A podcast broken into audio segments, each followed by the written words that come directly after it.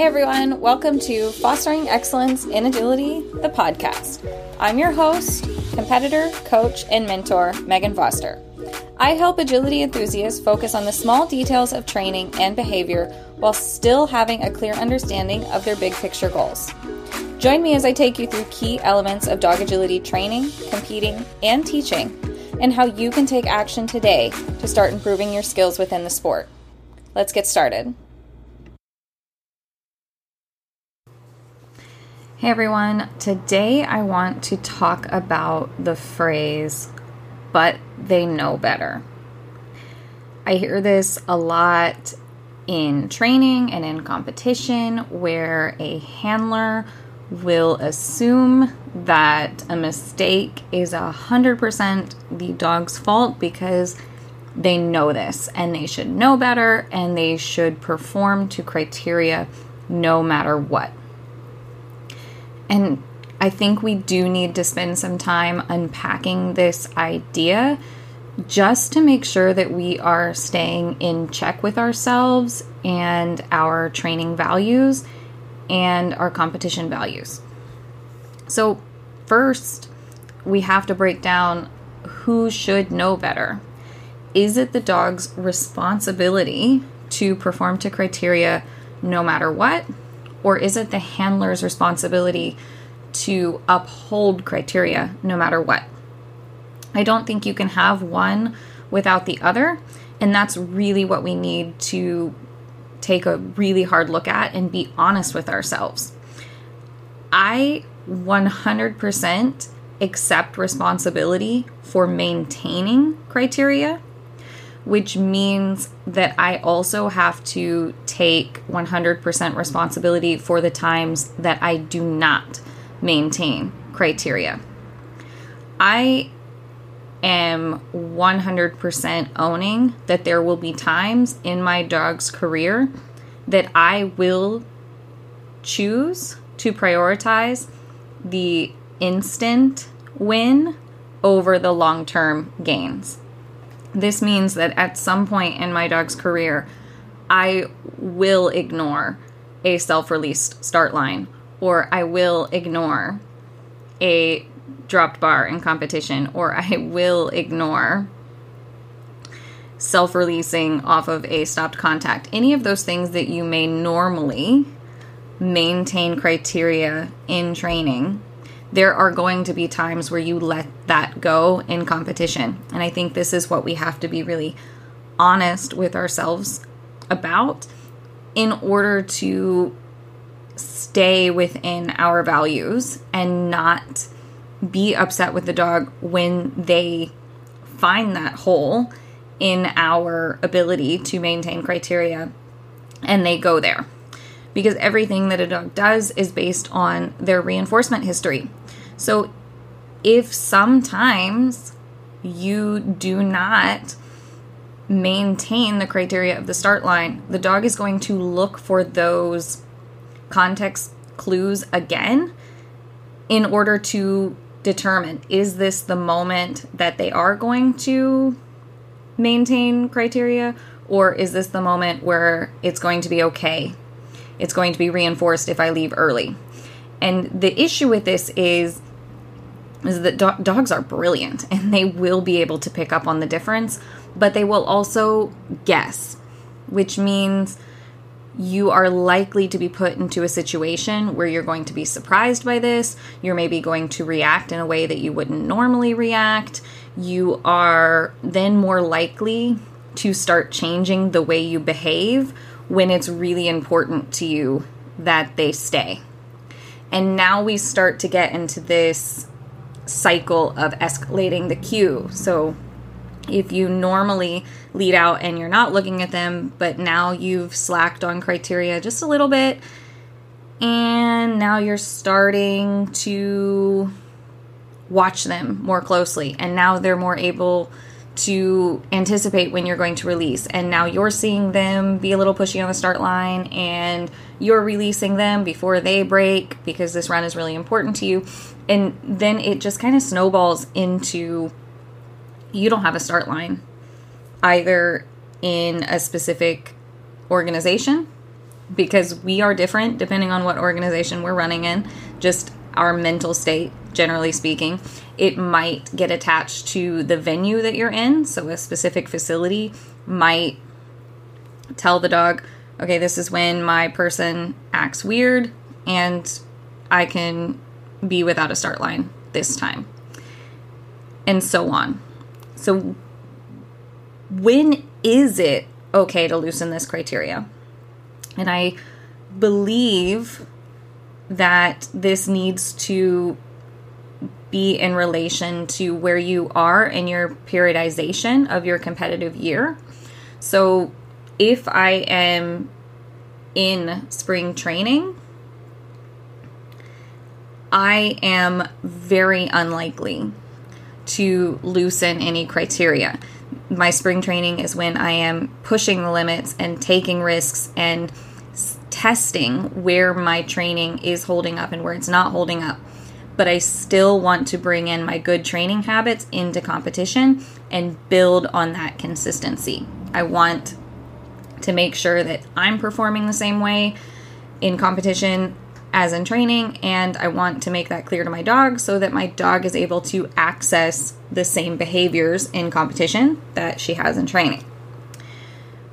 And then when I move into my regular season where I am campaigning and trying to qualify for whatever my postseason or big event is or the next event on my calendar is, I have a limited amount of time and a limited amount of runs in which I can get those qualifiers, and I do that on purpose. So that means I am more likely to relax that criteria if necessary. And here's where we have to be really honest is that if the skill is well trained and well generalized and well proofed, this should not be a problem. Laxing criteria for a short amount of time in your year and it's not happening very frequently like even though you in your head you may be thinking it's going to be okay if they release off their contact early i'm just going to ignore it that doesn't mean it should be happening so if that was my plan and i noticed that it was happening in every single run I have some big decisions to make. And that is going to speak to do I put a pin in this regular season and risk not qualifying for the big event so that I can fix this problem that I didn't know that I had? Or do I let this go for the rest of the regular season and hope that I have enough time to fix this problem before the postseason big event? So that is the gamble that I'm taking. But I don't think it's fair to either myself or the dog to have different criteria based on each run. Because I feel like that is what leads to that cue escalation and that overall frustration and confusion.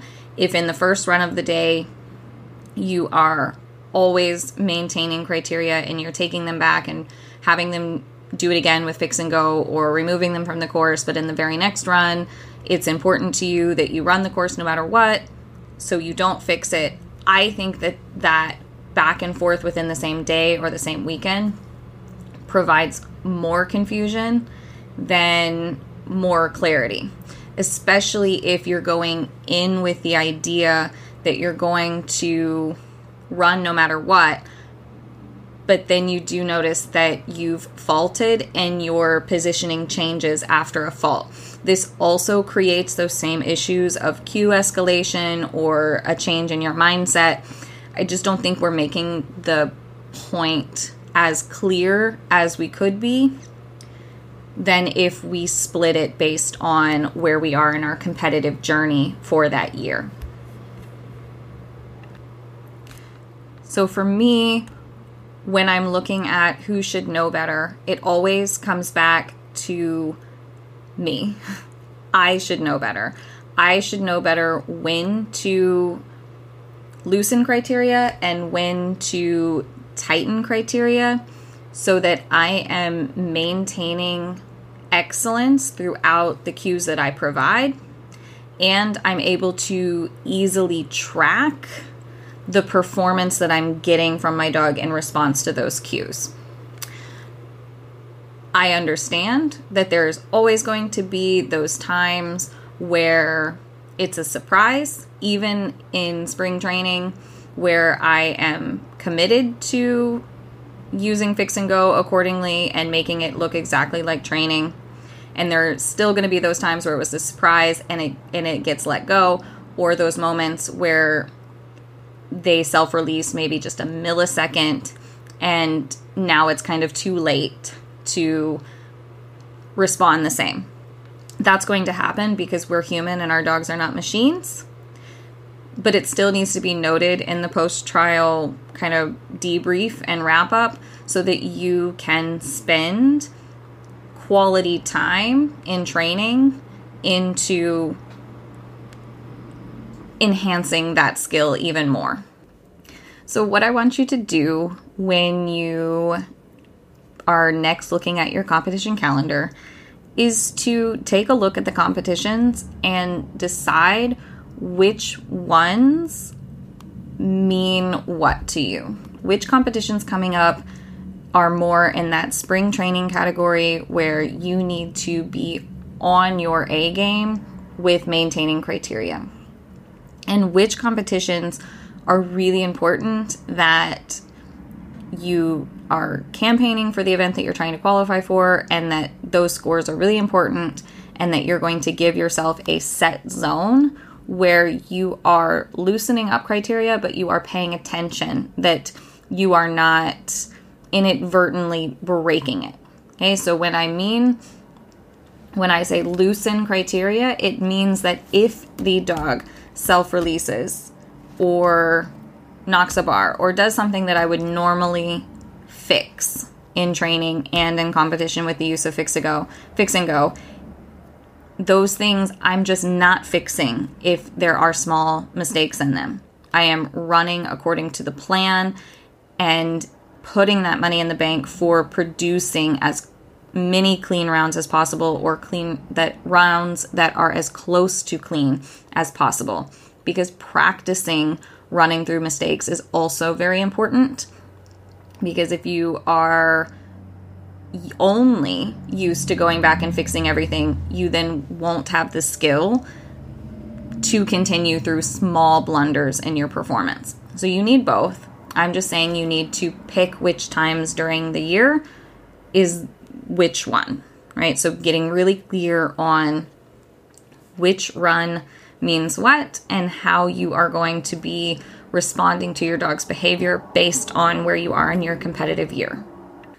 By loosen criteria, I do not mean release your dog early off of contacts and start lines. It does not mean that I actively try and break the criteria.